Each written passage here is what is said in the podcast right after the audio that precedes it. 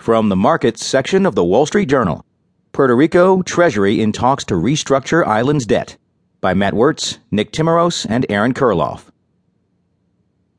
Puerto Rico and U.S. officials are discussing the issuance of a super bond, possibly administered by the U.S. Treasury Department, that would help restructure the Commonwealth's $72 billion of debt, people familiar with the plan said. Under the plan, the Treasury or a designated third party would administer an account holding at least some of the island's tax collections. Funds in the account would be used to pay holders of the super bond, which would be issued to existing Puerto Rico bondholders in exchange for outstanding debt at a negotiated ratio. Investors would receive less debt, likely taking an effective haircut on the value of their holdings, but would have higher expectations for getting repaid. The proposal would mark an important change in Puerto Rico's relationship with the U.S. government, which has resisted wading into the island's debt morass. A super bond would need to clear high political hurdles in Washington and Puerto Rico to become a reality.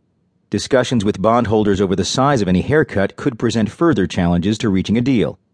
Talks between Puerto Rico's representatives and Treasury officials are preliminary, and any plan wouldn't include financial aid or a U.S. guarantee of Puerto Rico debt, the people said.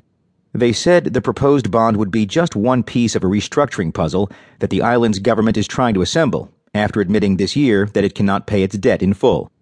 The plan has no immediate precedent, but echoes in some respects the Brady bonds used in Latin American debt restructurings of the 1980s.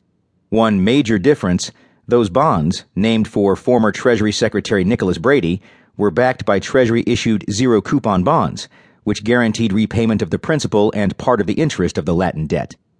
The Obama administration has said repeatedly that it has no plans to provide a bailout to Puerto Rico, and the Treasury Department isn't engaged in talks to undertake any of Puerto Rico's financial obligations, a Treasury spokesman said Wednesday.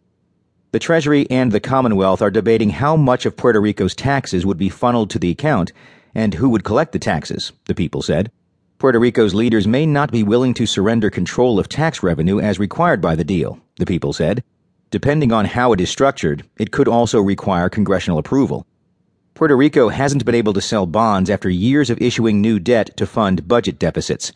The Commonwealth and its advisers have been working for months to develop a package of fiscal and financial overhauls a super bond could be appealing to creditors. Hedge funds that own billions of dollars of Puerto Rico debt have been pushing the idea of a super bond for months, hoping it would prevent a default and boost the value of their investments. Bondholders have been unwilling to swap the debt they hold for new bonds backed only by tax revenues under Puerto Rico's supervision because they fear the money could be diverted.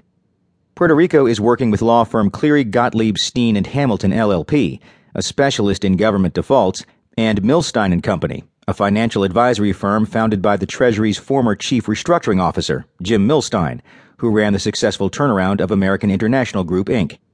Puerto Rico cannot restructure its bonds in bankruptcy court because it is a commonwealth, not a state. Democratic lawmakers have proposed bills making the island's municipal entities eligible for bankruptcy protection.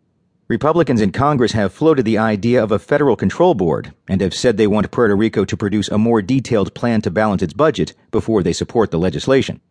Concerns about a potential default intensified over the summer as it became clear Puerto Rico was using tax revenue earmarked for debt payments to plug budget gaps.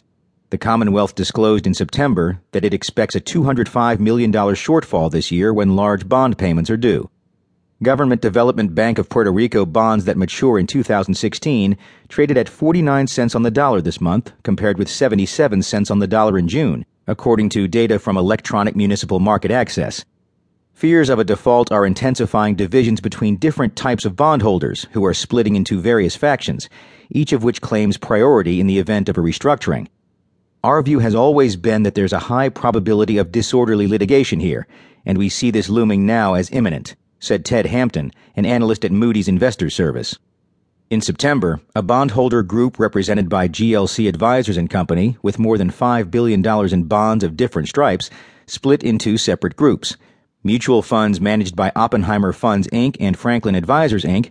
also own billions of dollars of Puerto Rico debt, while bond insurers Assured Guaranty Limited, MBIA Inc., and Ambac Financial Group Inc. have guaranteed billions of dollars of bonds. Puerto Rico is attempting to capitalize on the divisions by agreeing to negotiate only with bondholders who agree not to discuss terms with investors holding different types of bonds, a person involved in the talks said.